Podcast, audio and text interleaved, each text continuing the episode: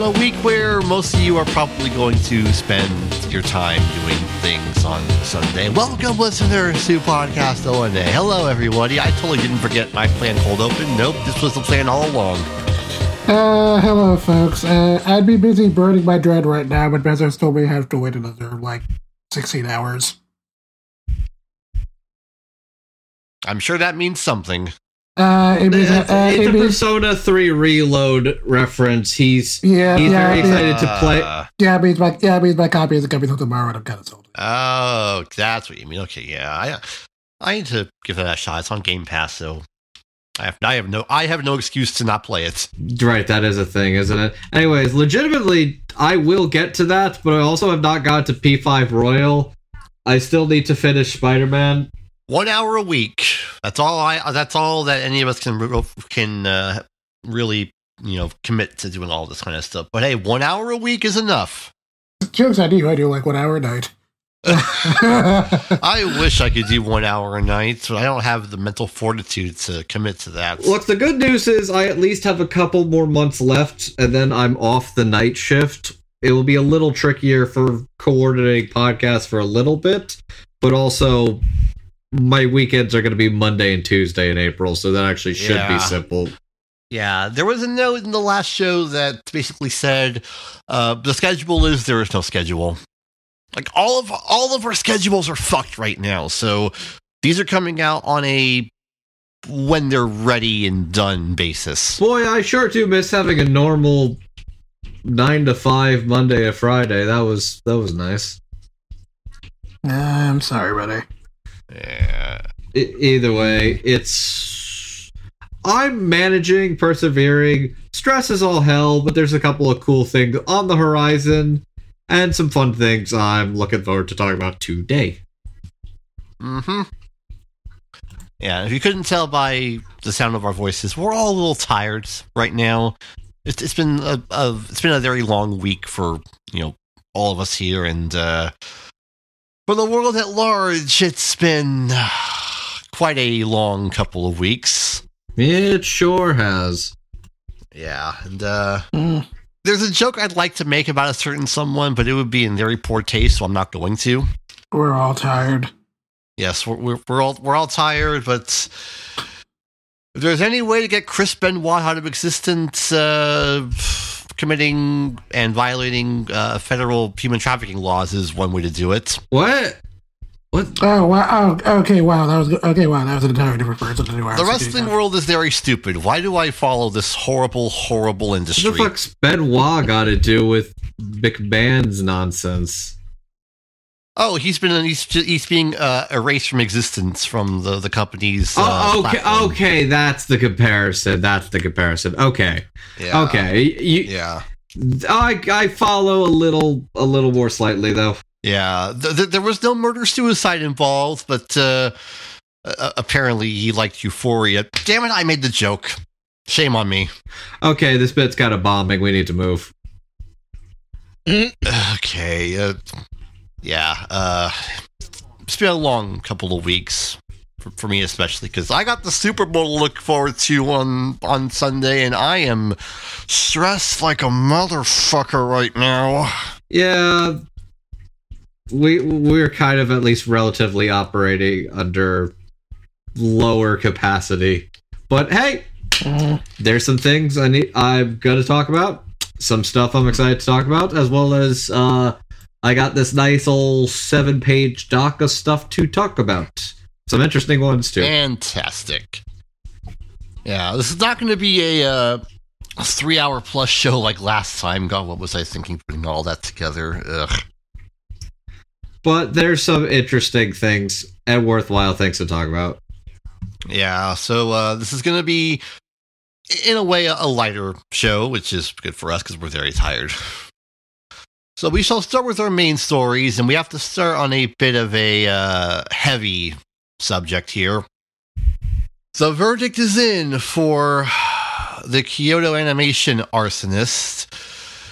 From the Kyoto District Court, the individual whose name will not be mentioned on this on this platform, who killed 36 people and wounded 32 others in an arson attack at Kyoto Animation, was sentenced to death, Yeah, which is something that doesn't happen all that much in Japan, from what I understand. I think it's very clear that more than anything, this is as strong a message as they can send for what is basically one of the biggest man made massacres in the country's history since like wartime.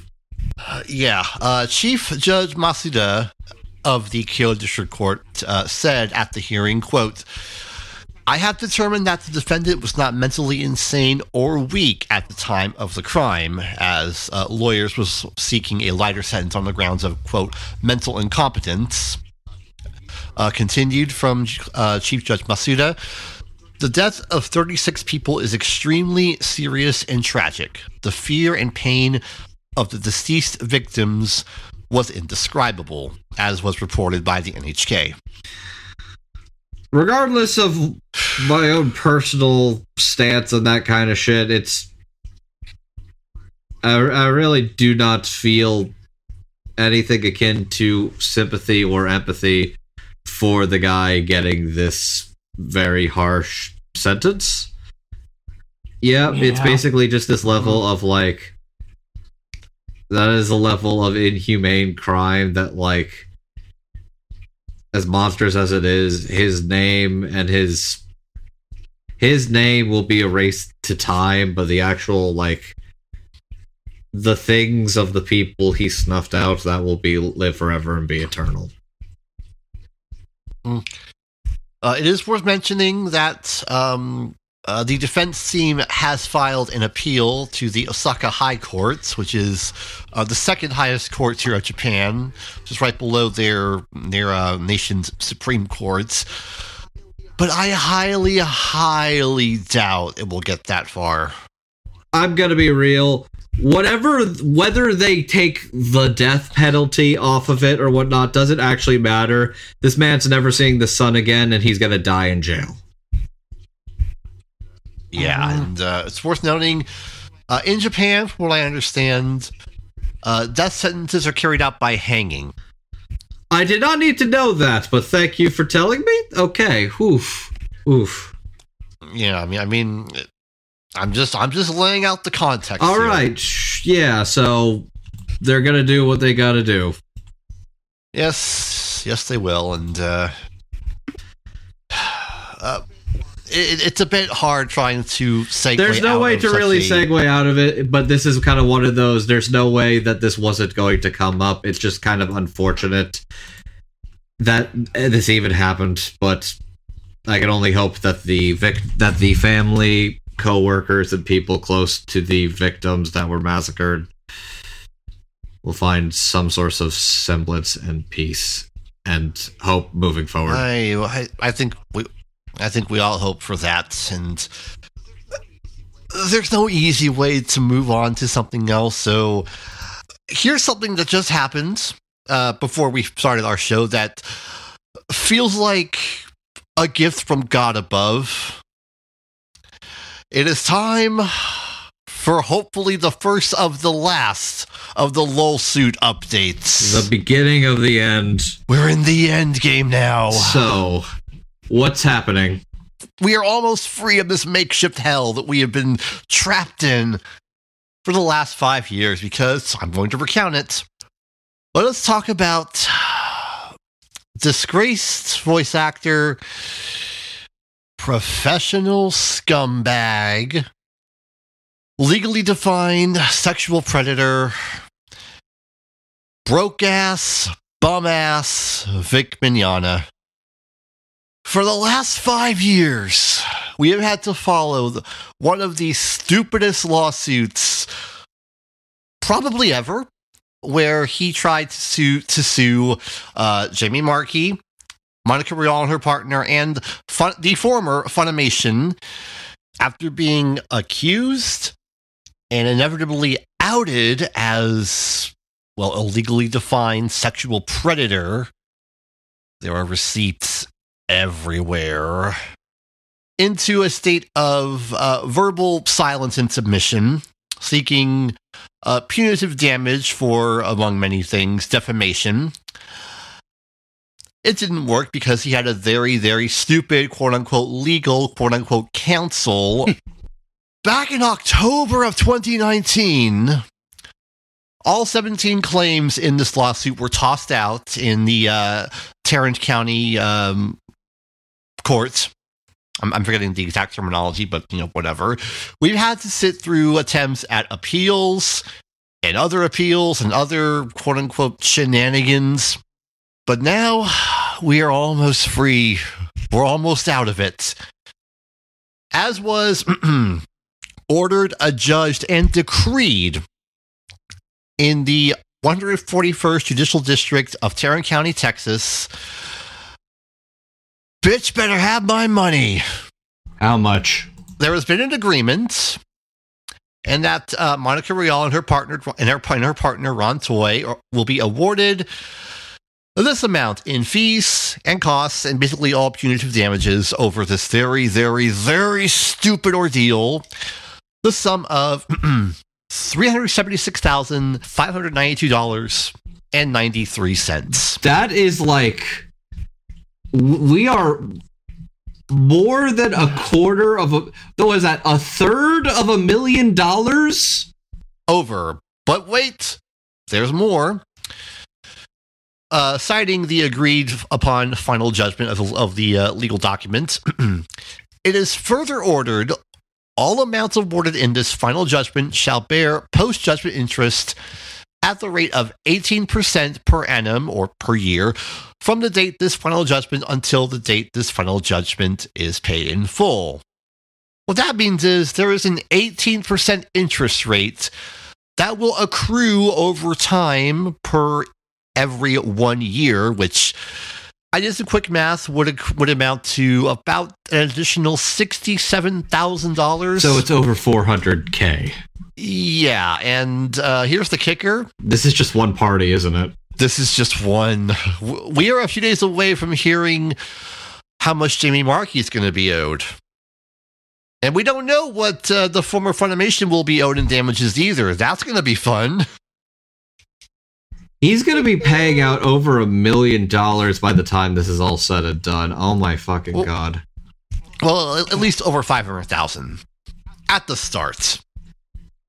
Can you imagine? I want you all to imagine, and all of you listening to this, all of you in this call, all of you around us. Oh, the lady on my couch right now. Hi, lady on my couch. Hi. she says hi. I want you to imagine right now having three hundred and seventy-five thousand dollars at your disposal right now. Please. Can you just imagine the sheer amount of like everybody's always like money can't buy you happiness. Fuck that. Money can buy you stability. which can buy you happiness, which can buy you peace of mind. There are so many of us who would not be in the situations we are in today if we had the ability to have that peace of mind, security, and financial compensation. Motherfucking Dick Lasagna is pissing away $375,000 because he's a shitty creep with a shitty ego who listened to a bunch of shitty people that thought it would be a good idea to sue people into silence and sue former employers and thought that was a good fucking idea. And that's just Spoiler alert. and that's just the money he owes one party. There's at least two or three more that are going to get a similar price sem- settlement. Dude, ego is a hell of a drug. Yeah, and uh, now, kids out there, uh, I hope you all learned a lesson from this. There are actually uh, several lessons. Uh, number one, keep your hands to yourself. Number two, when you're in a deposition interview, do not reenact one of the things you were accused of doing, thereby proving you did it. And number three, as the old saying goes, the more you fuck around, the more you're gonna find out, motherfucker. Anyways, I'm going to comment on the thing that I thought was extremely funny that that was mentioned today. Vic Mignogna getting owed in court the same day Persona 3 Reload came out is some divine comedy. Uh, Anyways, so the good news is Vic Mignogna won't be missed. He's never going to work again in this town, and he's going to continue getting recast and replaced in all of his pivotal roles henceforth by actors like Kyle McCarley, Todd Haberkorn, Landon McDonald, Nicholas Roye, Landon McDonald again, Johnny Young Bosch, Johnny Young Bosch again, Austin Tindle, Caleb Yen, Anthony Bowling, Landon McDonald a third time, Daniel J. Edwards, Ian Sinclair, Johnny Young Bosch also a third time, Kellen Goff, Michael Sinterniklaas, Jason Liebrecht, Chris Cason, Alejandro Saab, Zeno Robinson, Aaron LaPlante, Oh shit! I, I did Zeno, Zeno Robinson twice actually. Junpei is his second actually because he already got recast in Show by Rock as Zeno. Fancy that. And shall I say, in the words of Beyonce, don't you ever for a second get to thinking you're irreplaceable. You know what? I'll go. You know what? That's a good way to cap this. Next duels. Uh, here's hoping that by the time our next show happens, we'll have the final uh, awards and judgments, and we can be done with this entire stupid saga forever. Please let us be done with this forever next time. Also, to uh, Monica and Jamie, uh, go enjoy a nice vacation. You've earned it. Okay. What's next? What's next is something that uh, happened. Uh, Aniplex has been doing some. I, I'm I'm gonna, I'm going to say, for lack of a better term, weird announcement teasing with just uh, letters. One such was the uh, new Monogatari uh, anime seasons coming soon, and there's been another one. Remember that movie from a couple years ago, Expelled from Paradise? Yeah. Yeah. Well, there's going to be a sequel film, Liberated from Parad- Paradise, as was announced at the uh, Virtual Anime Fest uh, event recently. And it'll be it'll be ready when it's ready. Yeah, so this is the weirdest combination of companies involved in a movie I've ever seen in regards to Aniplex, Toei Animation, and Nitro Plus, aka Gen Urobuchi's company. Mm-mm. And they all did a Yeah. kind of janky but kind of interesting movie where I think the character designer is the Xenoblade Chronicle de- designer guy and made like a prototype Mythra before Mythra. Um, yeah, I watched that movie when the uh, um, first came out. I, I thought I thought it, I thought it looked pretty good for what 3D CG was at the time. Mm. And Toei's stuff has only gotten better since then, so it will probably look good. So, is there anywhere to even watch this movie anymore? Uh, it used to be on Netflix, but now I I, I, I don't think there is an actual place to watch it. Thanks, it. Aniplex of America. You're you're good at what you do. Also, this movie came out a decade ago and actually had like Steve Blum as one of the main characters. Yeah, Steve, Steve, Steve Blum and Johnny Young And- jo- Yep. and literally nobody else playing the character named Angela Ballsack. God, her name is actually Angela Balzac. Mhm. Also, man, a decade ago sounds like a long time, but also seems a lot closer than you think it is. I, I have never seen this movie. I hear it's kind of a decent movie, but it's just kind of crazy in a lot of unique, strange ways. Anyways, so Expelled from Paradise, uh, getting a sequel, neat. Oh, Okay, and uh, on the topic of uh, anime movies, uh, Studio Ponoc's new upcoming film, uh, The Imaginary, has already been secured by Netflix. As they said, it will be part of a multi film partnership with Studio Ponoc. neat. I don't have a lot to say on this one, but neat. That's neat. Hmm. Is this based off? Is this based off of a Western children's book? I believe so. Yes. Ah, Surprising nobody, some of the films they've already come out with are now back or about to be Yeah. back, such as Mary and the Witch's Flower, and I Uh-huh. believe. oh, that's nice. Yeah, it's a, it was a novel from 2001. Uh, says it here. Rudger is Amanda Shuffleup's imaginary friend. Nobody else can see Rudger until the evil Mr. Bunting arrives at Amanda's door. Mr. Bunting hunts imaginaries. Rumor has it that even he is that he even eats them, and now he's found Rudger. Soon Rudger is alone and running for his imaginary life. He needs to find Amanda before Mr. Bunting catches him and before Amanda forgets him, and he fades away to nothing. But how can an unreal boy stand alone in the real world? All right. This reminds me of Brave Story. Yeah, no, that that actually sounds pretty charming, and yeah, when that comes to Netflix, like I can check that out. Although I have to give him uh, a, a uh, I have to give him a demerit for the performers of the theme song here called "Nothing's Impossible." Rachel Platten and a Great Big World. Ugh. Yeah, I just saw that and I was like, uh, okay. If you don't know, Rachel Platten did that terrible uh, fight song song, and a Great Big World did that terribly grammatically incorrect uh, "Say Something I'm Giving Up on You" song. Got it. Ugh. I mean, not much surprises me in the realm of music tied to anime because if you recall, uh, one of those One Piece movies got like a Nickelback cover. Yeah. by Yeah, that, that was weird. Yeah, One Piece has the money to just do weird shit like that. So hey, Yeah. then there was, uh, I think it was that Onimusha series that had Måneskin as the theme song. It's a very weird world uh, when you combine these two realms. But uh, yeah, uh, keep an eye out for this movie when it uh, hits Netflix uh, whenever it's ready.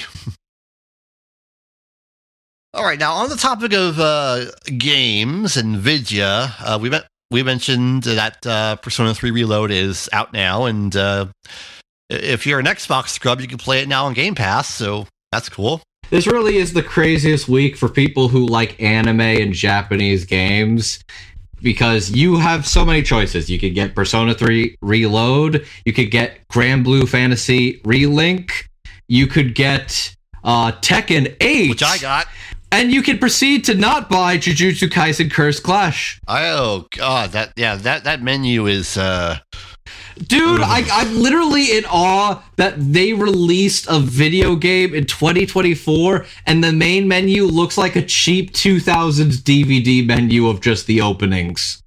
That's that's so embarrassing. good lord. Okay. Yeah. I'm glad they dubbed that game, but oh, oh man, that's a that's that's a Yeah. rough. Ugh, yeah. Oh, there's also uh Like a Dragon Infinite Wealth, so uh Oh my god, I forgot about Life of a Dragon. You have so many better things if you're an anime Yeah. fan to play instead of the shitty Jujutsu Arena Fighter. yeah, s- same uh over that terribly mid Suicide Squad game. not really the point I was getting. Okay, anyways. So, A- anyways, anyways, uh, what I'm what I'm trying to get to here is that uh, games are fun, and then there's this out of nowhere announcement coming to Steam and Nintendo Switch in 2024 for the first time in English. okay. Fate Stay Night. This is a big fucking deal. Okay, so literally, I need to preface this by saying the day before this was announced, I was joking with friends of mine on another Discord server because they announced early that. Hey, this is the 20th anniversary of the release of the original Fate Stay Night. And then somebody was asking, hey, how come we've never gotten the Fate Stay Night localized in English. And it's like, yeah, because nobody tried to do it because in the years since, Fate as a franchise has become a billion dollar multimedia juggernaut of a franchise, and it became seemingly too costly to even try and do the original Fate Stay Night because visual novels are kind of a niche genre of game even if there is a built-in fan base and audience that still would like to do it.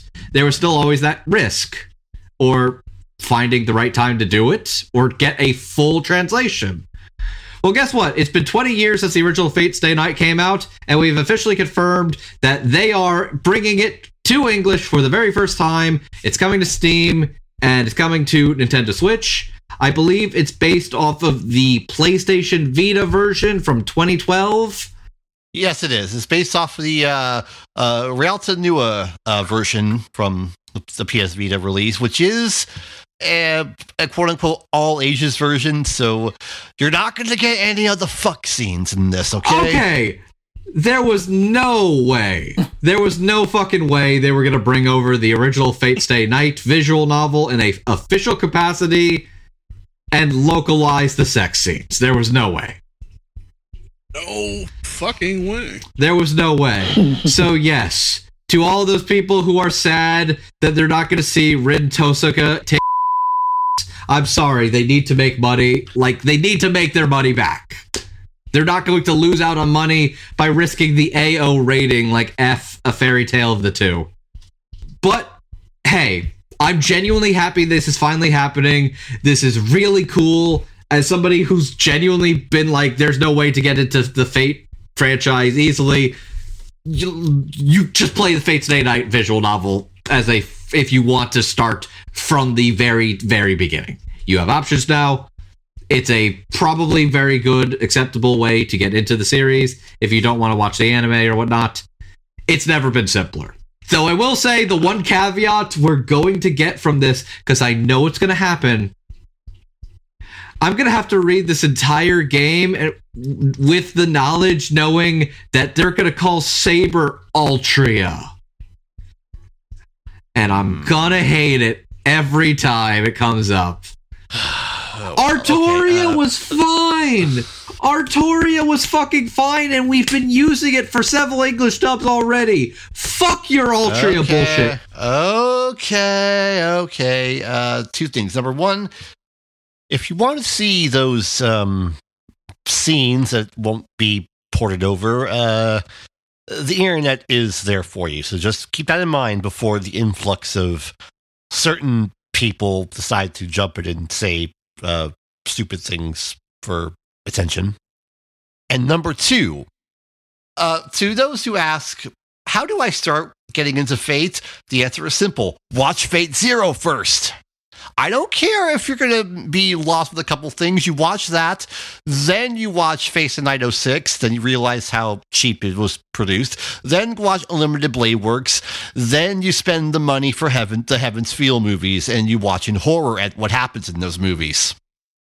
Or, you know, you could just watch Fate Zero and uh, be content because you've seen the best the Yes. franchise has to You, offer. you will get the context of Iris Feel, and you will get to see anime Bill Clinton.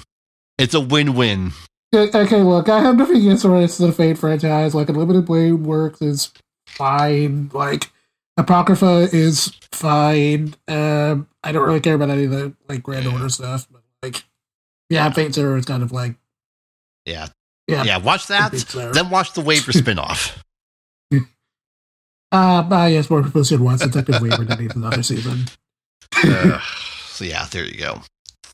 Uh, so now that we've uh, gotten that weird uh, tangent out the way, uh, what's next? What's next is some cool dub news. From me to you. It, the Kimi ni Todoke, whatever you want to call it. It's now updated with the English dub on Netflix, and uh, it's very cool. Dub more old stuff, everybody. So speaking of tempting fate, literally a day or two ago, because we're not talking about it because I don't fucking care to talk about the seven deadly sins four knights of the apocalypse English dub.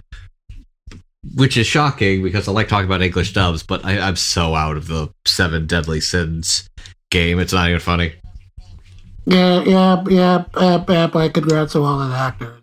I put I put like almost 20 shows on this list. I did not care for this. But after that got announced, I was talking with people and I was thinking to myself, man, it's been 4 months since the Kimi ni Todoke from me to you dub cards came out and we still haven't gotten that dub. You know, it would be nice if we got that dub in February considering it's, you know, the month of Valentine's Day. Literally 2 days later. Literally 2 days later, February 1st. Oh, hey, the Kimi ni Todoke from Me to You English dub just came out now. Apollo is just fucking smacking me in the face with dodgeballs, dudes. I, literally, I, I did that after the stuff with the uh, Fate Stay Night visual novel, and a friend of mine was just like, dude, give me the lotto numbers. I mean, if you have them, please share. Uh, okay, let's see. And, and so, so, so, so, Andrew, i- i- if you were to uh, predict a theoretical Boca Rana dub, who do you think would be in that? Uh, Ryan Colt Levy, Laura Stahl, Kayli Mills, and Stephen Fu. Okay, so, uh, so, uh, okay, I expect the Boca Rana dub to be announced within a week. Thank you. All right, cool. If I if any of that fucking happens, it won't. But if any of that ever happens, like, bro, I don't even know. Anyways, uh, from me to you. So is a perfect segue into my seasonal winter doc because most of it's going to be Funimation stuff, but we're actually starting out this time around with two Netflix dubs. So first things first, the main character of Kimi ni Todoke from Me to You, uh, Sawako. Uh, she seems to be a good girl, but everybody says she looks like the creepy girl Sawako. She's being played by Xanthe Huynh, who has played characters like Meiko Honma in Anohana and Carolee Crochelle, aka the idol girl in Welcome to Demon School Iruma-kun. Uh, her love interest Shota is being played by one Khoi Dao, who you'll know as Rei Kiriyama and Kuroko Tetsuya in Kuroko's basketball. Xanthe Huynh also plays Momoi in Kuroko's basketball too, so I think that's pretty funny. But also featured in this dub are the likes of Erica Mendez, Morgan Berry, Kayli Mills, Ray Chase, Brian Beacock, Caleb Yen, Keith Silverstein, Jackie, Jackie Lastra, and Madeline Doro. This dub is being directed by Julie Maddalena Clyer, who has directed on other romance dubs like Don't Toy With Me, Miss Nagatoro, and Tonikawa Over the Moon for You. Uh, she's also being assisted by Erica Mendez, who is also one of the writers of the dub. So Erica Mendez is a main character, a director, and a writer for the entirety of Kimi ni Todoke season one and two. Sounds good to me. So, yeah. Uh yeah. So they have put up the first two seasons of this. So that is a total of 38 episodes of From Me to You that are available to watch now. I'm kind of glad they put it up now instead of just dropping it at the same time as season 3. That would have been a bit too much. Hmm. But that's not the only thing Netflix and Bang Zoom are working on right now. Because I think this is the first time I'm talking about the dubcast of Delicious and Dungeon, which has been just just an absolute delight to watch. Woot woot. you could say that it's delicious. It really, really is. So we have a party of four here that we're serving tonight. Uh, starting us off, our good boy Laios is being played by one Damien Haas, who you'll know for characters such as Tsuruoka from Oku the Inner Chambers, and the other leading man in a Netflix same day simuldub last year, Kiyoka Kudo in My Happy Marriage, uh, playing the little halfling Chilchuck, uh, one Casey Mongillo. Uh, you'll know them as Shinji Ikari in the Netflix dub of Evangelion and Theo from 86. Playing the role of the dwarven good boy himself, officially hotter than Satoru Gojo, according to a poll on Tumblr.com. They're right, and they should say it. Sungwon Cho. Sungwon, aka ProZD, you'll know as characters like Kage from Ranking of Kings and Brow1589 from Pluto Jet. Do you say the numbers as the numbers or do you say 1589? Uh, you were correct. Cool. Just double checking. And finally, everybody's favorite fail baby girl herself, Marcille, Emily Rudd, making their voice acting debut because you'll know them as Nami in the live action One Piece show. Yeah, and I gotta say, like, even from the out the gate, she was a little shaky, obviously, because less experience with ADR. But uh, as of like episode five, I think that's what we're on to now. Uh, Yeah, no, she's fucking doing it. She's great. She's really good. No, yeah, I'm enjoying. Yeah, I'm enjoying that dub a lot. Uh, it's a lot of fun. Really great show. Sungwon Cho is like killing it essentially. So, as for our directors on this, we actually have two main directors. As of the first six episodes of the show, Alex Von David is the director of the first six episodes of Delicious in Dungeon. You'll know him for shows such as Konosuba and Trigger's other anime Kill la Kill. But uh, courtesy of an interview he gave himself, he's actually stepping away to work on a secret secret project. He promised a uh, now deceased friend of his that they would work on together. So he's working on that. While stepping in for him is the wonderful Lucian Dodge. Lucian Dodge, who has directed such shows as Yashahime, Half Princess he- Hero, and continuing on the Trigger Train, he was one of the directors for Little Witch Academia. So, yeah, this one's in good, capable hands, and I can't wait to hear and see more of this. So that's two new dubs from Netflix we're talking about, and yes, uh, Four Knights of the Apocalypse. I think the the new people: Edward Mendoza, Ryan Colt Levy, Emi Lo, Merritt Millins, Miller's another new character, and Alex Lee's in there too. Anyways, uh, so now that moves us on to the Crunchyroll offerings, which there's more than I expected, but actually some pretty good ones to start us out. Uh, the first one that got announced, uh, we're going to go through our same day simuldubs. Solo leveling is not one of them, which I will not be talking about tonight because I believe we talked about the dub before. But despite the fact that they announced the dub cast like several months in advance, that that is not a same day simuldub for some fucking reason. I think it's because they didn't trust A1 Pictures and Aniplex not to shit the bed. Uh, honestly, fair. That's why I think that happened. But you know who's not going to shit in the bed? The studio that is famously known to finish shows a season early, Studio Bones. Their 25th anniversary project, Metallic Rouge, is the same day simuldub. And starring as our titular leading Lady Rouge, Monica Flatley. This appears to be their first main character role, but not their first voice acting role. Uh, they've played characters such as Joka in The Apothecary Diaries and Mora in the talking about it soon new season of Tsukimichi, Tsukimichi Moonlit Fantasy, and starring as her pal Naomi, Cassie Ewulu, who you will know her work for things such as Nurugai in Hell's Paradise and Nano AI in the 100 Girlfriends Who Really, Really, Really, Really, Really Love You. Uh, this dub features the likes of Landon McDonald, Andy Mullins, Brandon Pierce, Chris Rager, and many more. This is being directed by the wonderful Mike McFarland, who has directed works such as Hell's Paradise and another Bones classic, Blood Blockade Battlefront. give it up. The other same day Simuldub is a show called The Weakest Tamer Begins a Journey to Pick Up Trash. I'm told this one is cute. I have seen literally nothing about it. Let's just go through it. This is starring Rochelle May as Ivy. Rochelle has played characters such as Lumi in Sweet Reincarnation and Lishu in The Apothecary Diaries. This dub also features the voice talents of David Wald, Brandon Acosta, and Cody Savoy. Uh, this dub is being directed by Chris George, who has directed Spy Family and another isekai show, Reborn as a Vending Machine. And now we're doing a doubleheader of sequels. First up, Classroom of the Elite Season 3, Jet's favorite show. All right.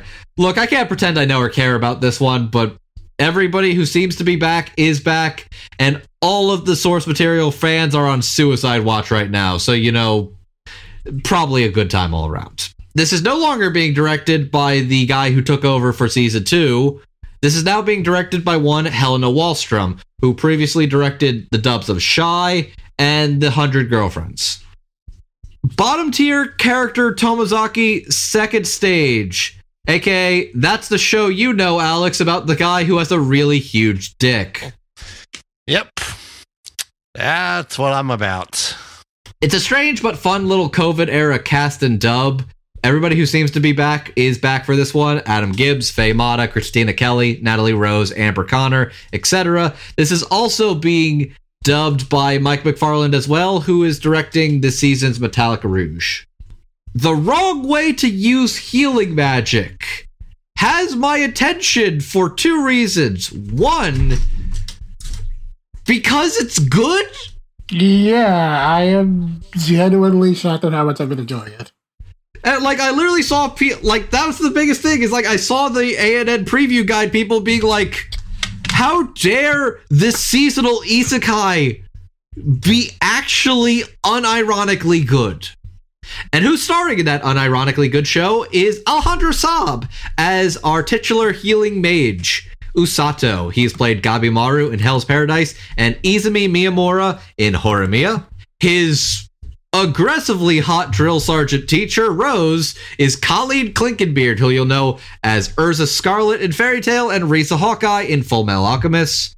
Uh, his isekai buddies, Suzune, is Alexis Tipton, who you'll know as Dominique from the case study of Vanitas, and Selene in The Last Dungeon Boonies. And Kazuki is being played by Matt Holmes, relatively newer name, who you'll know as Kotaro Terashima in Free Dive to the Future. And this character, whose name I literally just wrote down because I can't believe this is a character's name Kusex Eagle. This is how you spell Kusex Eagle. I am putting it in the chat. I don't know if that's the right way to pronounce it, but I'm just going to call him Kusex Eagle. Because it's probably just as right. This one is being directed by the wonderful Caitlin Glass, who you'll know for work such as Ranking of Kings and The Saint's Magic Power is Omnipotent. And here's another uh, shoujo series The Demon Prince of Momochi House, or Momochi House. Uh, our main leading lady is Himari, who's being played by Bryn Apprill, who is played characters like Ritsu in Assassination Classroom and Hiyori Iki in Noragami. And in a fun kind of roundabout Uno reverse way, uh, had to step out for like an episode or two because I believe she was ill and was voice matched by Megan Shipman. Which, if you remember the seasons, Megan Shipman went on maternity leave during Spy Family. That's exactly what happened, but in reverse. And I think that was funny enough to mention. Our leading man is Owie, who's being played by, once again, Cody Savoy. Good for him. Good for him. That dude follows me. He Seems like good people. Uh, he's played characters like Victor Steinberg in No Gun's Life and Azon Yabadon Osaimon in Hell's Paradise. This dub features the voice talents of Aaron Dismuke, Van Barr Jr., Jim Foronda, Tom Laughlin, and John Bergmeyer. This is being directed by Jonathan Rigg, who has directed on shows such as Blue Lock and A Galaxy Next Door. Our next dub is Tales of Wedding Rings. I don't really know about this one, but I saw a hot uh, cat girl in his harem, and I thought, nice. Our main love interest pair, Sato and Hime, are being played by Corey Wilder and Ezra Vervin. Corey Wilder has played characters such as Rod Bauer in I'm in Love with the Villainess and Ojello Gabel in Gundam Witch from Mercury. And Ezra has played characters such as Hector Adine in I Shall Survive Using Potions and Li Hua's Lading in Waiting in the Apothecary Diaries. And this one is being directed by, I believe this is his first leading directing project, actually. Lee George, uh, who has assisted on dubs like Kaguya sama, The First Kiss Never Ends, and Shangri La Frontier. So, really good for him. A sign of affection. Uh, playing the role of our deaf heroine Yuki is one Laura Woodhull, who has played characters such as Kinana in Fairy Tail and Hinami Fueguchi in Tokyo Ghoul. I'm gonna be fucking real with you people tonight. There is a conversation that could be had. I do not have the physical or mental fortitude to even humor that complicated conversation right now. So I'm just going to say no, I'm not going to do that. There's probably a conversation to be had, should be had. I'm not going to be the one to do it. I don't feel like it tonight. Simple as that. The leading man, Itzumi, is being played by the wonderful Reagan Murdoch, who's played characters such as Aki and Chainsaw Man, and Erhard Hawk in The Saints' Magic Power is Omnipotent. This dub features the talents of Nazeeh Tarsha, Rebecca Dene, Ethan Gal- Gallardo, Kamen Casey, and Seth Fuentes. This one is also being directed by Jason Lord, who has directed dubs such as Shangri La Frontier and Mobile Suit Gundam The Witch from Mercury. That moves us on to season twos of Ban- Banished from the Heroes Party and Tsukimichi Moonlit Fantasy. For Banished, that's the wife guy fantasy show with the hot wife. And this features the voice returning talents of Danny Chambers, Aaron Campbell, and Macy Ann Johnson. So all the new, all the old people are back, and all the new people seem to be in good hands. With Sarah Ragsdale, who has directed for dubs such as The Duke of Death and His Maid Season 2 and Sabikui Bisco. Uh, Tsukimichi, I've heard decent things about this one, but I honestly don't know shit. I know it's got Dallas Reed, Kara Edwards, and Monica Rial, who are all back from the first season, and like a shit ton of brand new characters this time around. Good for them. And also two cours. Cool. Uh, Jerry Jewell is directing this one once again. Who he's he's directed stuff like Heaven's Official Blessing and A Certain Magical Index. Next up, Hokkaido gals are super adorable.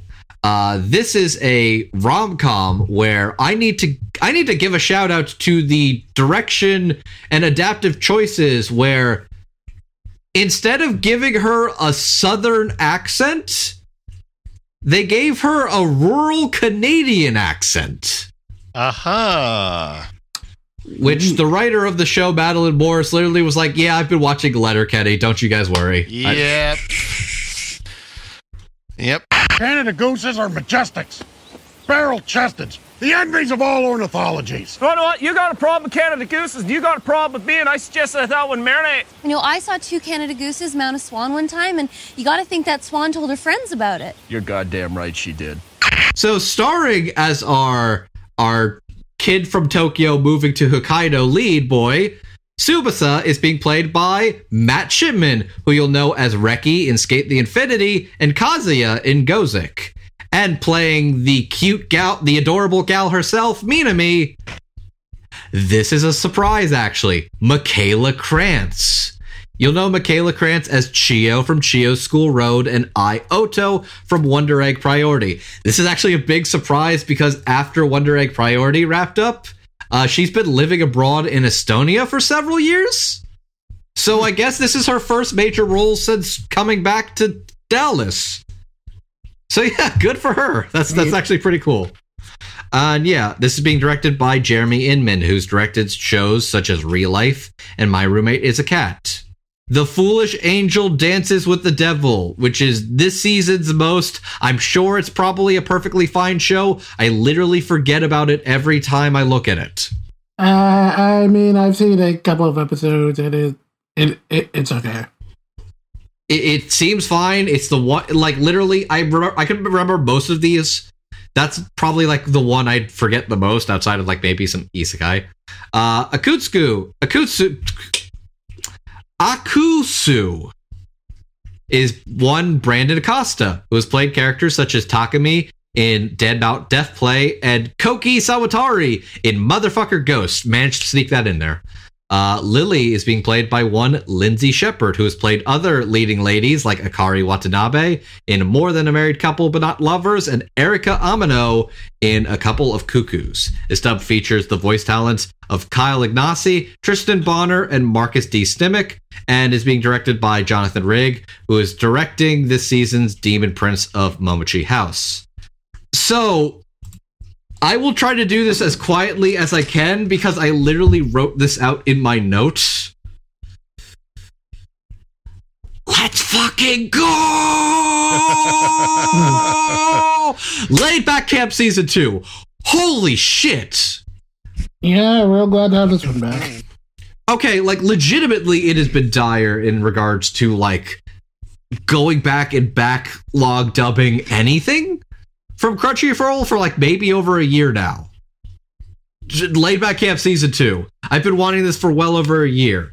I legitimately think they stopped because the girl who plays Nadeshiko had a baby and she was also the main character and assistant director and then Jad Saxton got busy with a bunch of other projects and then couldn't find the time, I guess.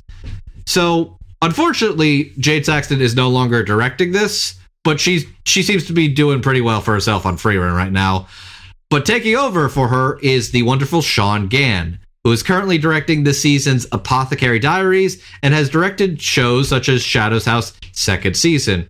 Also want to give a shout out to Ayano, who is Nadeshiko's hometown friend, making her appearance in season two, being played by Katie Wetch, who's played characters like Kaede in I Got Cheat Skill and Karu in I Shall Survive using potions. Dude, I'm so fucking excited to have the cozy, shiny days back again. I'm fuck yes. I never even finished season two. This gives me a good excuse. Uh, next up is The Witch and the Beast. This seems like a my kind of shit kind of show. And it seems to have a pretty interesting dub cast, too. Uh, playing the role of Guido is one Roman Gilvey. Uh, they've played roles such as Boy Magician in Goblin Slayer Season 2 and under the name Beth Lipton played Maxine Silverstone in Double Decker Doug and Kirill, which that was like a big wait, what moment? Because like I'd seen this name, but I didn't know that was the same person. And playing the role as Ashaf is one Zan Kramer, who's apparently been around Funimation as like additional bit parts for years now. And he's only just now started getting like actual roles. Uh, he's played characters such as Gleipnir in Sacrificial Princess and the King of Beasts and Doriate in Fairy Tales Series 2. So that's that's a time frame of reference for how long this dude's been around. So really happy he got a major role.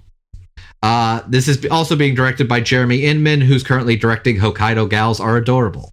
Sorry, Hokkaido Gals Are Super Adorable. I need to say the full title. and now we're on one Sasaki and Peeps, where a uh, office worker gets a bird, and the bird is a mage that transports him to an isekai world. Uh, playing the role of Satsuki is one Tyson Rinehart, who you'll know as Daru in Steins Gate, and Papa Shirogane in Kaguya-sama Love is War. Playing the role of the adorable Peeps, Aaron Nicole Lundquist. Erin has played characters like Rebecca in Saint Cecilia and Pastor Lawrence, and Loretta Kugret in I'm in Love with the Villainous. This dub features the voice talents of Taylor Murphy, Julie Cleburne, Ethan Gallardo, uh, Eli Farmer, Raid Hurd, David Oliver, and the Chris Walla Council. Hey guys, so in the first episode of Sasaki and Peeps, all of the ma- all of the additional characters in the first episode were all played by by actors named Sasaki. It's hard to find a lot of men named Sasaki in Texas and America. So they but they liked the idea. So here are all of the additional voices as of episode 1. Chris Sanders, Chris Ryan, Chris Sykes, Chris Long, Chris Wehkamp, Chris Rutledge, Christian Thorson, Christopher Guerrero, Christian Laserchick, Kristen Payne, Kristen Sutton, and Crystal Laporte. Incredible. That's the hats off to you, Helena Wallstrom, who is also currently directing this season's Classroom of the Elite season three, and finally Buchi Giri, the new series from the director of Skate the Infinity, Hiroko Utsumi. Uh, this dub stars uh, Audijin being played by Alex Mai. Alex Mai, you'll know as characters such as Manga Fukudashi in My Hero Academia and Akane Aoi in Toilet Bound Hanako Kun. Uh, the big beefy good boy Matakara is being played by one Riko Fajardo, who's played characters like Haru Kato in The Millionaire Detective and Yoichi Isagi in Blue Lock. And the genie himself, Senya, is being played by one Chris Guerrero, who you'll know as Eins Ul Gaun, and Shadow from Skate the Affinity. Hmm. Guerrero was even like, if I had a nickel for every beefy redhead I played in a Hiroko Utsumi show, I would have two nickels.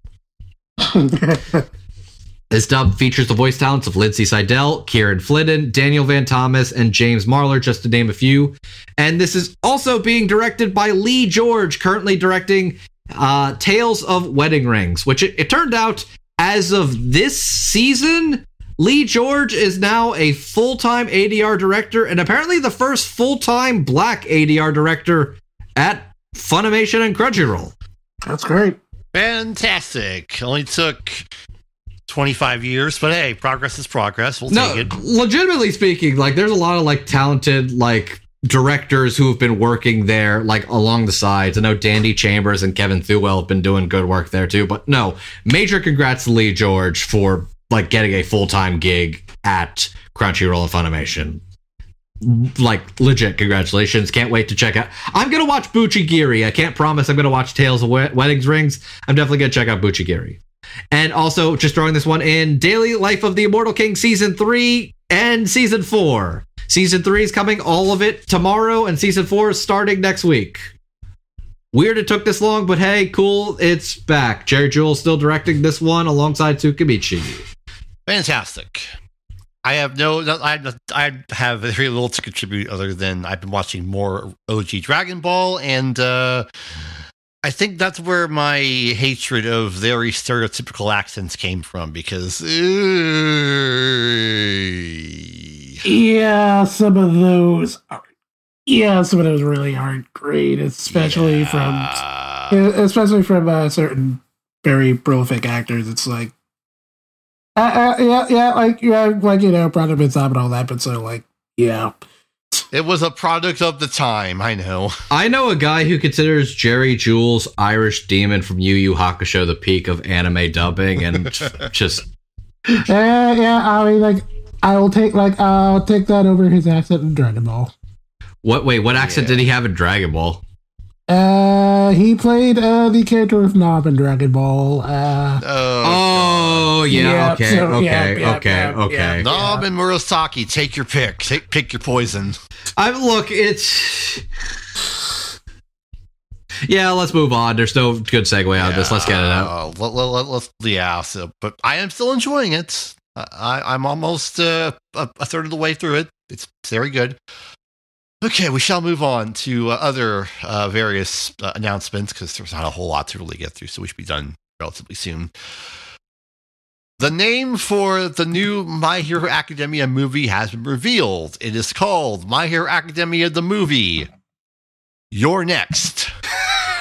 No, okay, okay. So it's not. You're not quite correct. I know you think it's your next. It's actually your next. Because I think they're trying to go for like a horror movie play on it. Because this.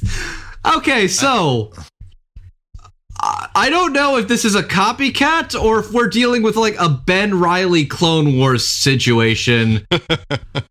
but uh so the the villain of this movie is an evil All Might copycat man, which I don't know if it's a man who's just like copying All Might's look or if it's like legitimately an All Might clone. I I, I can't tell either way. You know what? It's a ridiculous setup. I'm still gonna see it anyways. I I know all these My Hero Academia movies are dumb and fun and basically loosely as loosely canon as it gets. yeah, I mean, yeah, this is about as shonen jump movie as a premise as it could get. But hey, I mean, the all the other My Hero Academia movies I saw were fun, so I'll probably watch this. Look, the, we've already hit the peak with Heroes Rising. So at this point, I'm just kind of here for a good theatrical experience and a good time. And if this man is also still Christopher Sabat, I ask that the villain have the Vegeta voice instead of his typical Piccolo voice. Uh, Uh, that, uh, that would be nice. Uh, uh, like also like yeah, also like yeah, I know like trying to figure out continuity isn't really like a big thing with these movies. But that's like looking at the look at the characters. I'm like, yeah, when would this even be taking place like chronologically? Chronologically, it's after Deku got a bath, right before the traitor reveal. That's where I think they're going for. Like I said, it's loosely canon. It's basically as canon as it ne- as it wants to be until somebody says, "Wait, how did he do all of this in five days?" Uh, it's, it's it's just a movie, man. It's no big deal. Anyways, the craziest thing about this is not the fact that it's a movie about an evil all might or whatever. The craziest thing is being directed by Tensai Okamura. Yeah. That's interesting. The fucking Wolf's Rain and Darker Than Black guy? Yeah, They're pulling deep in the in the uh, the roster here. If I like it. He, uh, he literally has not directed an anime since Kuromukuro in 2016. This is crazy. Uh, I mean, uh, if nothing else, I'm glad to see him back at Bones. Uh, hopefully, he gets to do a new original thing soon. That would be very nice. Like he's apparently still been doing like storyboard stuff in the background, but he like legitimately he has not directed anything in 8 years. So directing the new My Hero Academia movie is kind of fucking crazy? Like wow, okay. Yeah, no. If this is a sign that they're just gonna let him direct something else as soon as he helps them out with the My Hero movie, fucking dope. I'm hoping this is going to be a visual spectacle then. If he's doing, God, he's doing a My Hero movie. That's crazy. As, as I mean, as mean, hey, I, I mean, hey, he already did Chinese Electric Batman, so I guess this is, a, I guess this was the natural evolution. By the way, Seven Deadly Sins has literally just continued to go down ever since he directed the first season. So Uh. clearly, he clearly he's a good guy you want on your adaptive action cartoon. Anyways, yeah, that's that's fun. Do you think Horikoshi would do his own version of Secret Wars if he could? Oh, don't don't. He would, if he had the power and willpower, he could remake all of his fucking superhero cartoons into whatever. Oh, Yeah. oh, my brain is shutting down now. I think we should move on. Okay. Well, that, that was the fun thought I had. I wonder if Dan Slott would help him, but okay, anyway. Uh, so yeah, um, this I found to be a little bit interesting. We have a distribution deal set in place for this year for uh, Digimon Adventure 02 The Beginning. It'll be coming out to home video via uh, Shout Studios, the former Shout Factory. Uh, Duos, did you see the movie? I did. Was it good?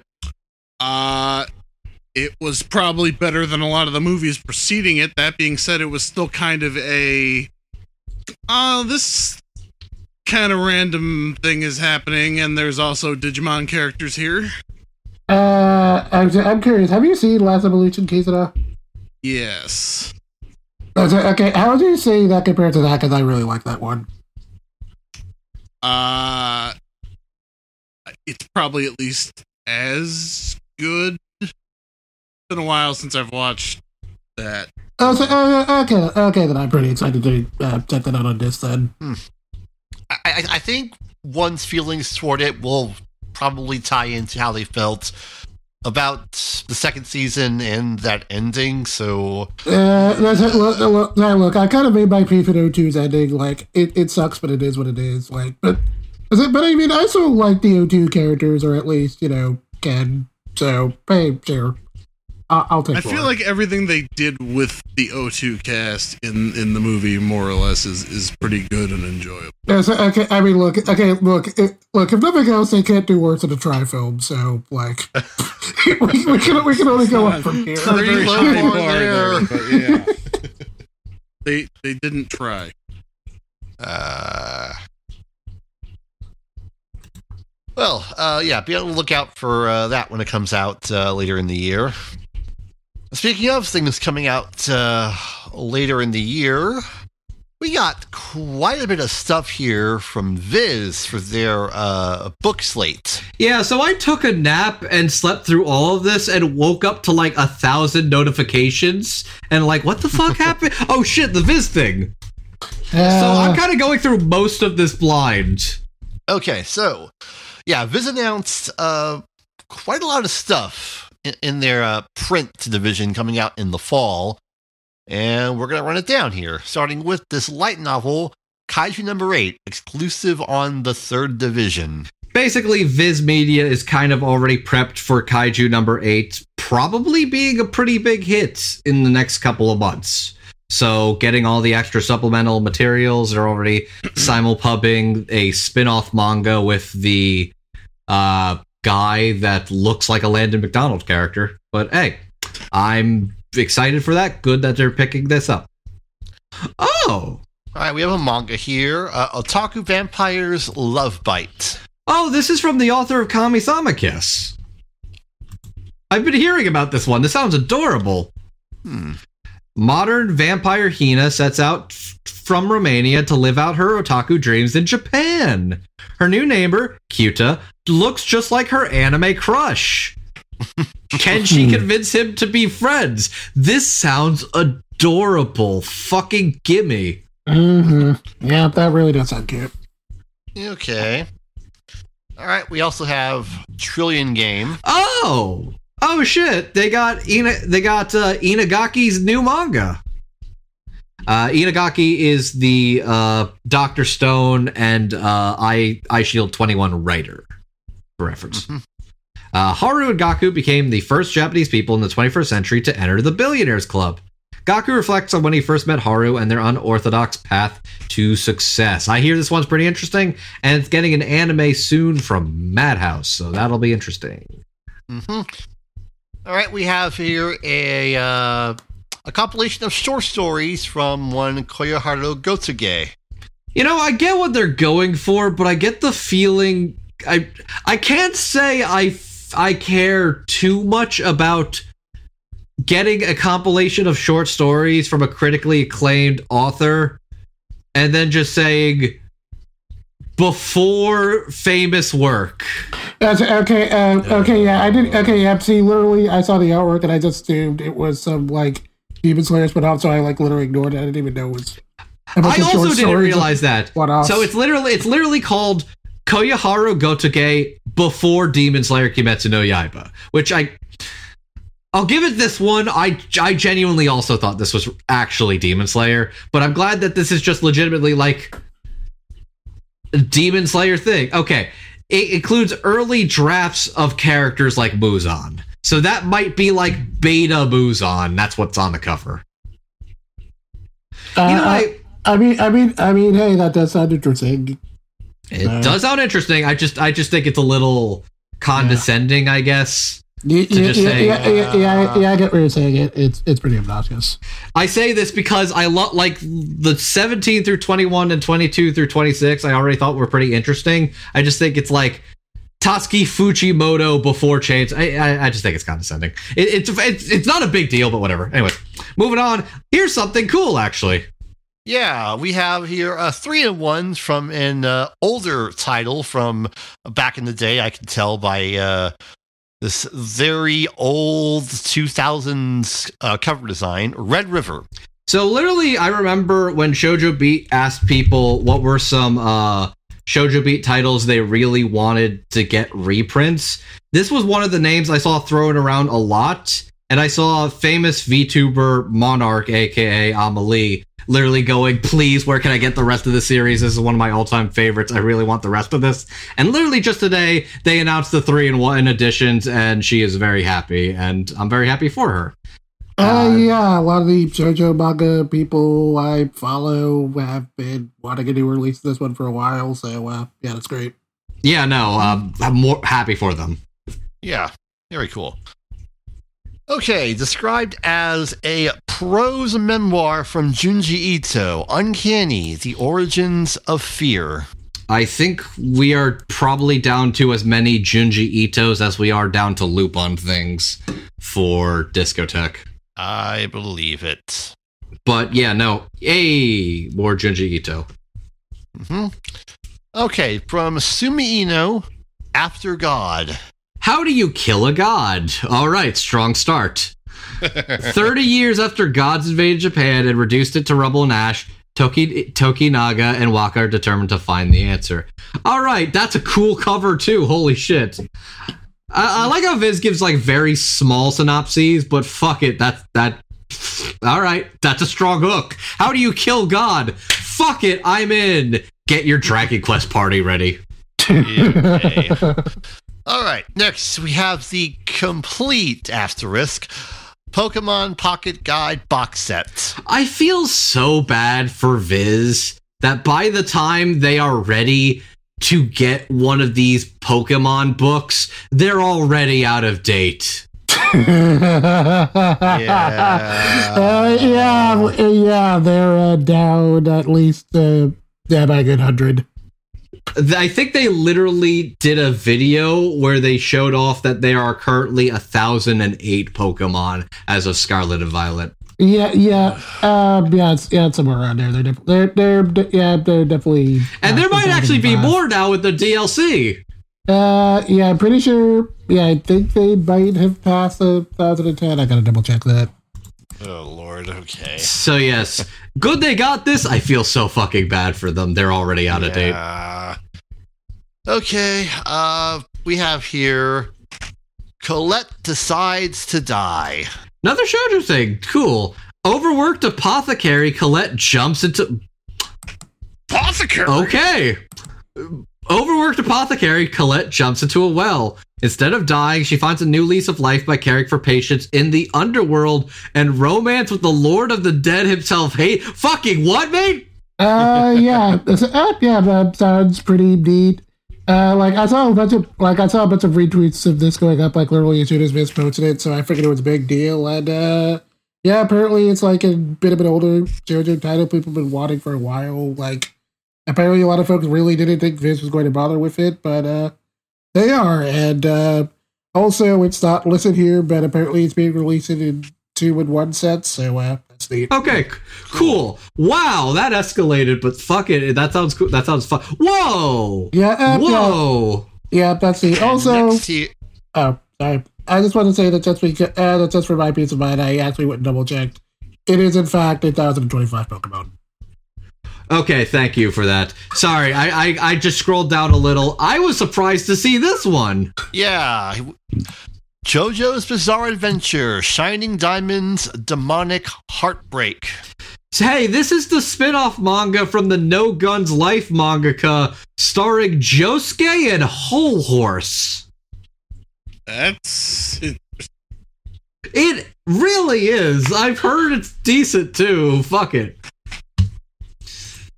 Very cool. Okay, next is Rainbows After Storms. Okay, I need to take a second and shout out my buddy Got MLK7, who you can find their webtoon Love and Be Loved over on Webtoon, wherever you read that. Uh, they have been requesting this one for like literally years. Literally years on Seven Seas uh manga request thing. This has been like one of the Yuri manga they have been requesting for literal years under the title Hana ni Arashi, now localized to Rainbow After Storms. God is kind of like my go-to is this Yuri thing good person. And if they've been requesting this one for literally years, have been hyping it up for literally years, yeah, this is gonna be a day one buy from me. Holy shit, can't fucking wait. Okay. okay, from the creators of My Hero Academia Vigilantes, Spider Man Octogirl. Okay, so let, let's set the stage like this. Hey, so you guys remember Superior Spider-Man? Vaguely. Okay, you remember when Superior Spider-Man is when Doc Ock took over Peter Parker, Parker's body and then became Spider-Man for a while? I'll take your word for it. Okay, so what if instead of taking over Peter Parker's body, he became a Japanese girl? Well, there are weirder premises, I suppose. There are. There are weird premises. It reminds me of that uh, Death Battle thing where there was a Transformers spin-off where Starscream took over a robot android girl's body when she was in the bathroom. Uh, I mean, I don't. Uh, I mean, there have been humanoid versions of Transformers going around for a while now, so that's just kind of like, sure. Yeah, anyways, so the uh, Vigilantes team did a Spider Man spin off manga where Dr. Octopus takes over a girl, little girl's body. So, hmm. sure. Sure. To go along with that, from 1994, X Men, the animated series, the manga. Fucking what, mate? Yeah, th- there was a manga adaptation of the Fox Kids X Men cartoon uh, that began in back in the mid 90s. Uh, yeah, just because I don't have the music on hand, it's gonna say we should all cry for the moon.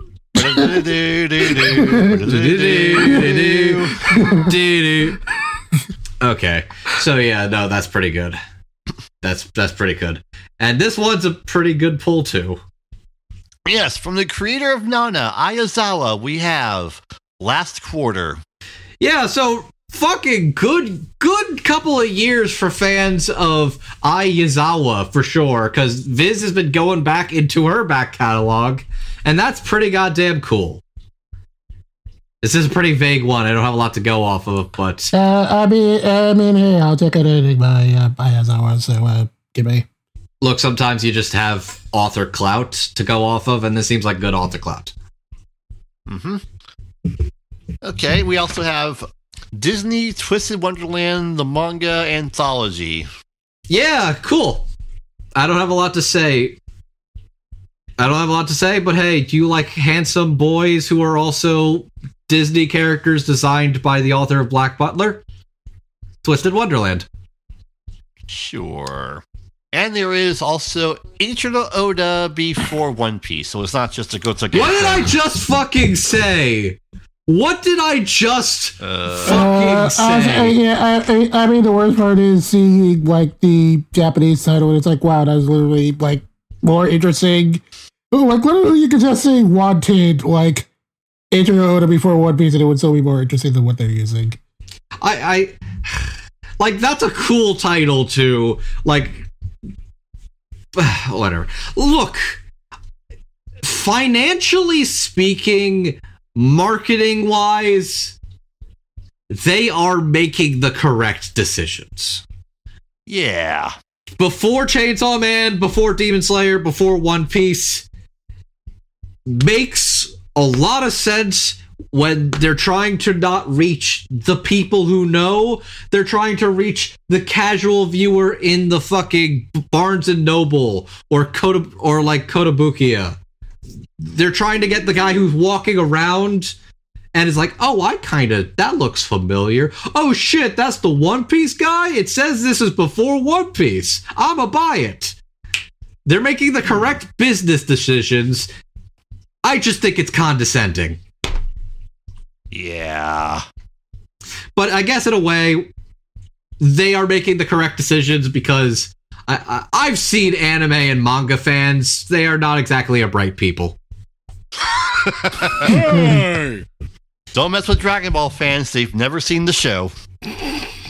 Man, you you joke. I'm a Fate Stay Night fan, and there was a very real article about that earlier. Being huge Fate Stay Night fan, excited to play game for the first time, and he's right. He's right.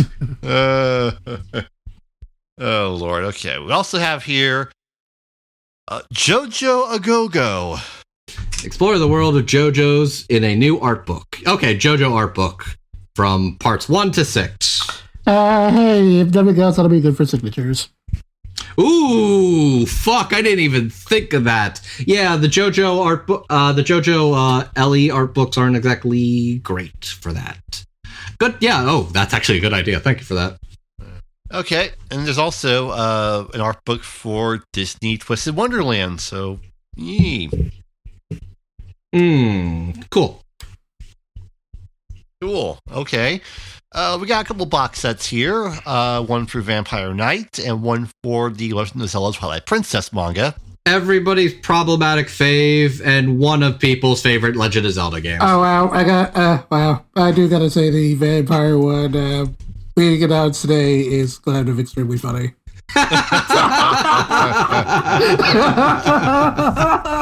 Ah, get get fucked, Vic. Yeah. and there's, there's also uh, a hardcover deluxe edition of the Kiki's Delivery Service film comic. Nice. Nice. Yeah, and to go along with that, we have uh, Studio Ghibli Architecture and Animation. Ooh, nice. hmm Very nice. Yep. Uh, we also have here, as it says here, they're releasing the webtoon "I'm the Grim the Grim Reaper." I believe that's going to be one of their Viz originals coming out later in the year. Uh, good for them. Uh, God, they typically aren't doing as bad as Tokyo Pop was in that area, so uh, keep that up, I guess. Yeah, and we also have some digital titles coming out in the summer. Uh, three of them. We have here uh, Nue's Exorcist, uh, Kill Blue, and Tokyo Demon Bride Story. Of the three here, one of these I am surprised to see here. The other two I am not. Yeah, uh, going in uh, reverse order. Uh, Tokyo, D- Tokyo Demon Bride story, like, yeah, sure, you know, uh, cancel jump manga. It was a perfectly cute, perfectly fine nothing burger that kind of you could tell wasn't gonna last long. Uh, yeah, so, uh, Blue, uh, per, Kill Blue, uh, fairly interesting. Uh, it is basically uh, the offer of Kuroko's basketball doing his own weird take on Sakamoto days, but instead of making Sakamoto an adult, he gets transformed into a middle schooler for some reason, and that's basically the premise. It is like it's it's uh, it's kind of like it's kind of amusing. I mostly enjoy it. It's uh, there, uh, there are definitely aspects of it I do not particularly care for when it comes to uh, getting potentially dodgy. It thankfully hasn't done that, but uh, yep, I do kind of wish would stop flirting with that. And then uh, Nue's Exorcist is a manga that exists. I am honestly kind of baffled by how successful it is. Okay, Nue's Exorcist is basically what you call cultural division. It's huge in Japan. It's doing really well. There's major Japanese authors that are respective that are really hyping it up and really talking about it. And Jet's literally been going through as like, I, I don't even get what the appeal is. I, I don't get it. And I know people who are like, dude, this manga sucks so much. It's so fucking lame. It's like a boring harem and it's it's so dumb and I don't get it. So Nue's Exorcist being a digital manga is kind of like, okay, we're gonna wait until the anime comes out until we put physicals of it. That's the game plan for Nue's Exorcist. Might be the same plan for Kill Blue. I'm a little surprised that one's not. I guess that one's a little more comedy right now still. Uh, uh, it's it's it's uh, it's action comedy. Well, like like like probably more comedy than action, but so. But like, yeah, Kill Kill Blue, I'm not surprised. I Kill Blue, I am surprised. New Ways, I'm not because I don't know a single American English speaker who likes it. And Tokyo Demon Bride existed and got canceled. Anyways, that's a fucking meaty li- showing from Viz. Wow. Yeah, quite a bit of stuff from Viz there. And not even the ones I was expecting. There's like one I'm still waiting for that I feel is going to happen sooner or later. All right. All right. And so we move on to uh, s- a couple other things here. And uh, oh, goody. Season four of Shield Hero is going to be a thing. Woo. Uh, they were always going to make more, I guess. Hopefully, it's less of a snore fest than season three was. That's coming from the fan of the show here. I heard I heard season three was better, and you're telling me it was boring. Uh, Uh, either that, or I'm thinking of season two and somehow haven't actually watched three. Now I'm unsure. That honestly, whichever is true, is very funny and possibly telling. uh. I, I mean, at the, uh, I mean, at this point, I'm just kind of waiting for it to, for Crunchyroll to like be done with it and move on to whatever the next thing is. It's very like I I I'm not even mad at this point because it's already clear that after its big revenge plot, it is losing steam and relevance, and I know people who. I know people who are still with it and are like, man, it it, it goes off the rails and this kind of shit. Yeah, bl- yeah. Literally, at this point, I just kind of whatever because unfortunately, unfortunately, we've only got things that are worse since said It really isn't even the bottom of the barrel anymore, isn't it? It's Yeah. like it's it's like Alex, you talk about how much like you hate SAO, and I think it was fair. At this point, SAO is above average passing grade compared to some of the shit. It may not be terrible and moral, but it's still terrible and crappy writing. Nobody's arguing that. We're just legitimately like, man. so, I guess SAO kind of works on like the whole Shrek thing, where it's like it's maybe it's maybe not as bad as all of that, but it being the one that opened the door and let the vampires in, there's at least an argument to be made there. hmm Ugh. We were talking about Shrek and DreamWorks the other day on Discord. That was a, that was an experience. Well then, uh, uh, let's talk about something a little more interesting. A new series from PA Works from the Your Boy Kongming staff. Yeah, so the Yo Boy Kongming animation staff doing an original anime about fucking crazy girls trying to be hits on the internet already looks and sounds incredible. Fucking gimme. Yes, it is Mayo, Ma- Mayonaka Punch. It'll be premiering in July. It looks fun and weird and funny. Yo, I need that pink girl with the crazy hair to slide into my DMs tomorrow. That looks like a bitch whose life is falling apart, and I would make her worse. Uh, good to be honest about that kind of stuff. Okay, and uh, well, we have here one of those uh, Anime Japan make this into an anime, please titles finally getting uh, well an anime. By the way, we're not going to talk about that, but the 2024 uh, nominations just went out today, so expect that in a few months. Yeah, we'll talk about the results when Anime Japan happens, but uh, coming this year is Tasuketsu, a uh, survival game show. I don't care about anything relating to this one at all, and it kind of looks boring and terrible. But I think it's interesting because I want to note this is now officially the last title that made it to the top 10 of the 2020 Anime Japan list to get an anime because every other title has gotten one. Komi Can't Communicate at number one. My New Boss is Goofy at number two. Uh, Onimai at number three, Dangers in My Heart number four, Spy Family number five, Redacted, Tasuketsu at number seven, Way of the House Husband number eight, Apothecary at nine, and Chainsaw Man at ten. Uh, meet O, and uh, on the note of the current ones, uh, please and thank you vote for Siren. Do not vote for a Kagurabachi memes. Like, please, Look, You- okay, please, look, you, I- you'll, look- you'll get your, you'll get your show. You'll get your show eventually. Do me a solid. I need Siren. L- look, let Kagurabachi at least get a year in. If it gets a year in, then it's got enough staying power to be worthwhile of this. Right now, it's a little. L- Look, it- Akane Banashi's not on this list, and that's more proof in itself at this point than Kagurabachi. Yeah, we- we'll we'll we'll see in time. Uh, you know, when when that when that whole thing is uh, done. But uh, yeah, be on the lookout for this show coming out uh, later in the year. It's going. To, where's this show going to be produced at? I think Uh, Satellite. Oh, state. Oh, state light. Okay, yeah, there it is. Yeah. So expect it to be uh, uh, mid. Uh, I, I, I- I mean, they're they're basically kind of a coin flip these days. For like, there's a couple of goodies, and then there's a couple. Uh, yeah, okay. It's it's, It has a it has a chance to be passable. uh, just look at it. It, it. It's gonna be mid. Ugh. Well, okay, okay, okay. So, uh, there's been a bit of talk recently over some of the things uh, the showrunners of this Netflix Avatar: The Last Airbender uh, show have been saying, and we'll deal with that in time. Oh my god. So literally, all you had to do was shut the fuck up. You couldn't even do that. No. The, the the list of shows that have graduated from what I'm going to call the pile into actually being good is very very small.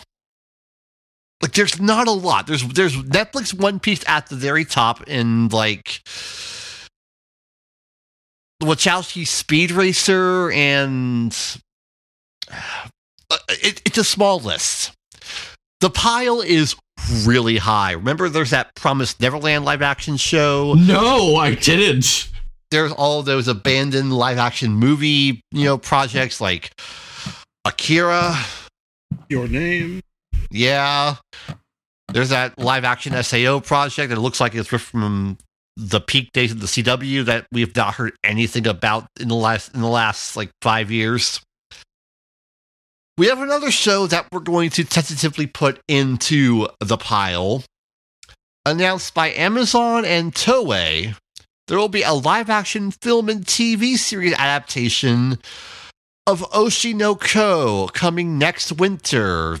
Maybe. I mean, as okay, I mean, credit where it's due. That one would like of all the ones that keep getting announced, that one I feel has the most like yeah, if like yeah, if that got fast tracked, you know, if I could see that actually becoming real, it, would make sense. Yeah, yeah, th- that that makes sense. It's not even a bad cast either. Like the girl playing Kana was Suzume in Suzume, and the girl playing Memcho is like a singer who did the chain one of the Chainsaw Man EDs. I think us the ED in Tiger and Bunny too, and is also starring in Dead Dead Demons Dededede Destruction that anime. And also, the girl playing Ruby is an actual former idol. Oh, oh okay, that that that actually is very interesting. literally everything I've looked up of this stuff is like, oh, they. And yeah, I is also a former idol too from Nogizaka46. Yeah, no, this just looks like the, actually they kind of got pretty good casting, all this, all things considered. Well, uh, w- we'll see how it turns out because uh, if you know about the show, you know what it has to do. And it's also actually going to be on Amazon Prime worldwide, so that's Yeah. interesting. So that's cool. All right, and this is where we come to our home video roundup, but we don't have a lot. Uh, we do have a, a bit of an update in regards to what's going on with Crunchyroll. They're shifting distribution. Specifically, they're shifting all the distribution from Universal, I believe, was what they- were before, over to Sony Pictures Home Entertainment. So maybe this is why the release dates have been kind of paltry in the last couple months. Ah. Nothing for Uh, April. Man, I'm not even giving benefit of the doubt because they they've spent a whole year taking all of my benefit of the doubt and just spending it. Yep, uh, gotta keep that, uh, gotta keep that corporate incest going, I guess. Like, hey, I'd like to believe they're to do more than 5 releases a month. I'd like to believe that the same way I'd like to have $375 to $375,000 for myself not to give to women I've sexually harassed in court. Uh, guys, uh, uh, uh, God, man, it's been so long that I actually can't breathe and remember we talked about this, but like, man, you know, but, so, so, but, so, but man, uh, but man, it really does say a lot with that with how sporadic Crunchyroll has kind of been with release, that with releasing things that like releasing things, especially like a lot of the like uh, back catalog uh, LA dubs that don't have home video releases. That that uh, that we just that we say that uh we just readily learned out of the blue that Viz probably has to your eternity, which uh yeah.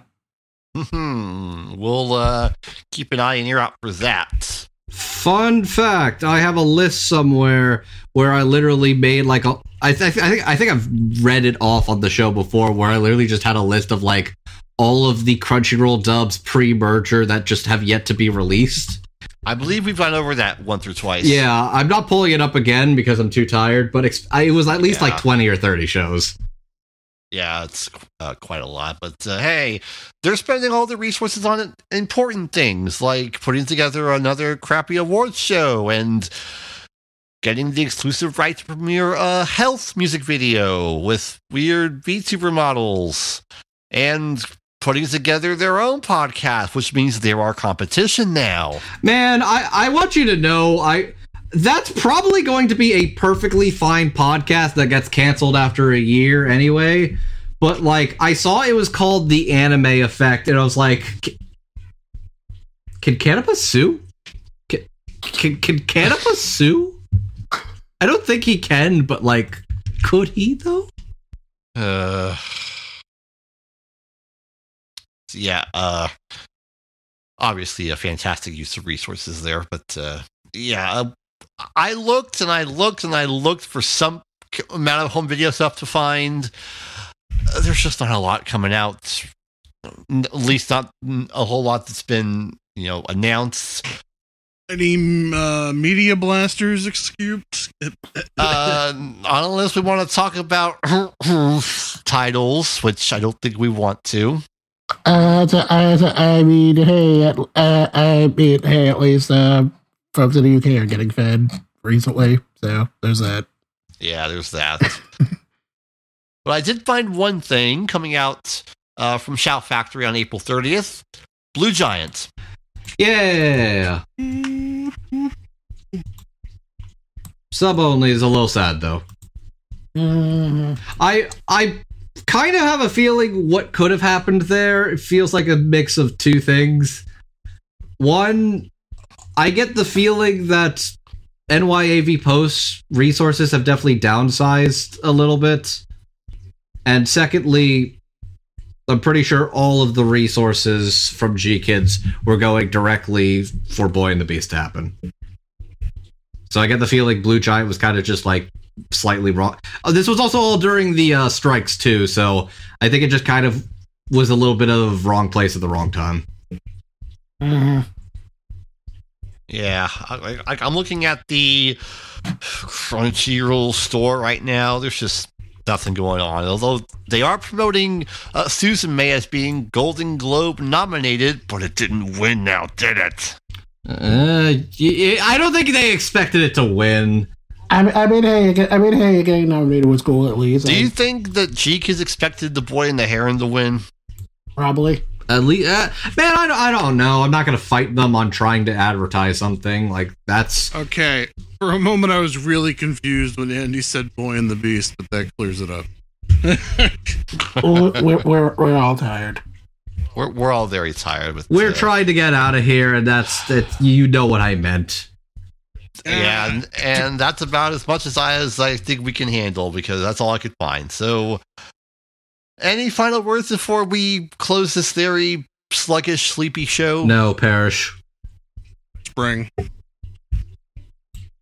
anyways, things will probably get a little easier for me soonish. But it, I'm also going to tell you guys right now, there may just be like a month, like in March, I may just straight up be like, I'm not going to do any episodes for the next month or so. Just bear with me.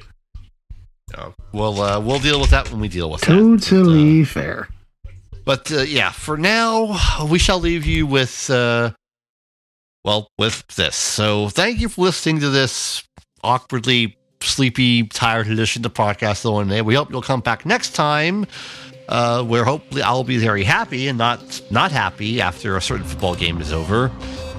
Because I'd like my team to win the big one for once, but we go for 12 years for it. I'm in for some commercials. Are football fans ever happy? No, they're never. They're never happy. I am a manic, stressed out piece of mess. I can't even talk properly. Just, I just want to get to next week. and Just be done with At, le- it. at least you're not a Cleveland fan. No, I would never voluntarily subject myself to a Cleveland steamer. I'm not Vince McMahon. Damn it, I did it again. Ugh, that's our cue to go. So thanks for listening. Uh, see you next time. Bye. Peace.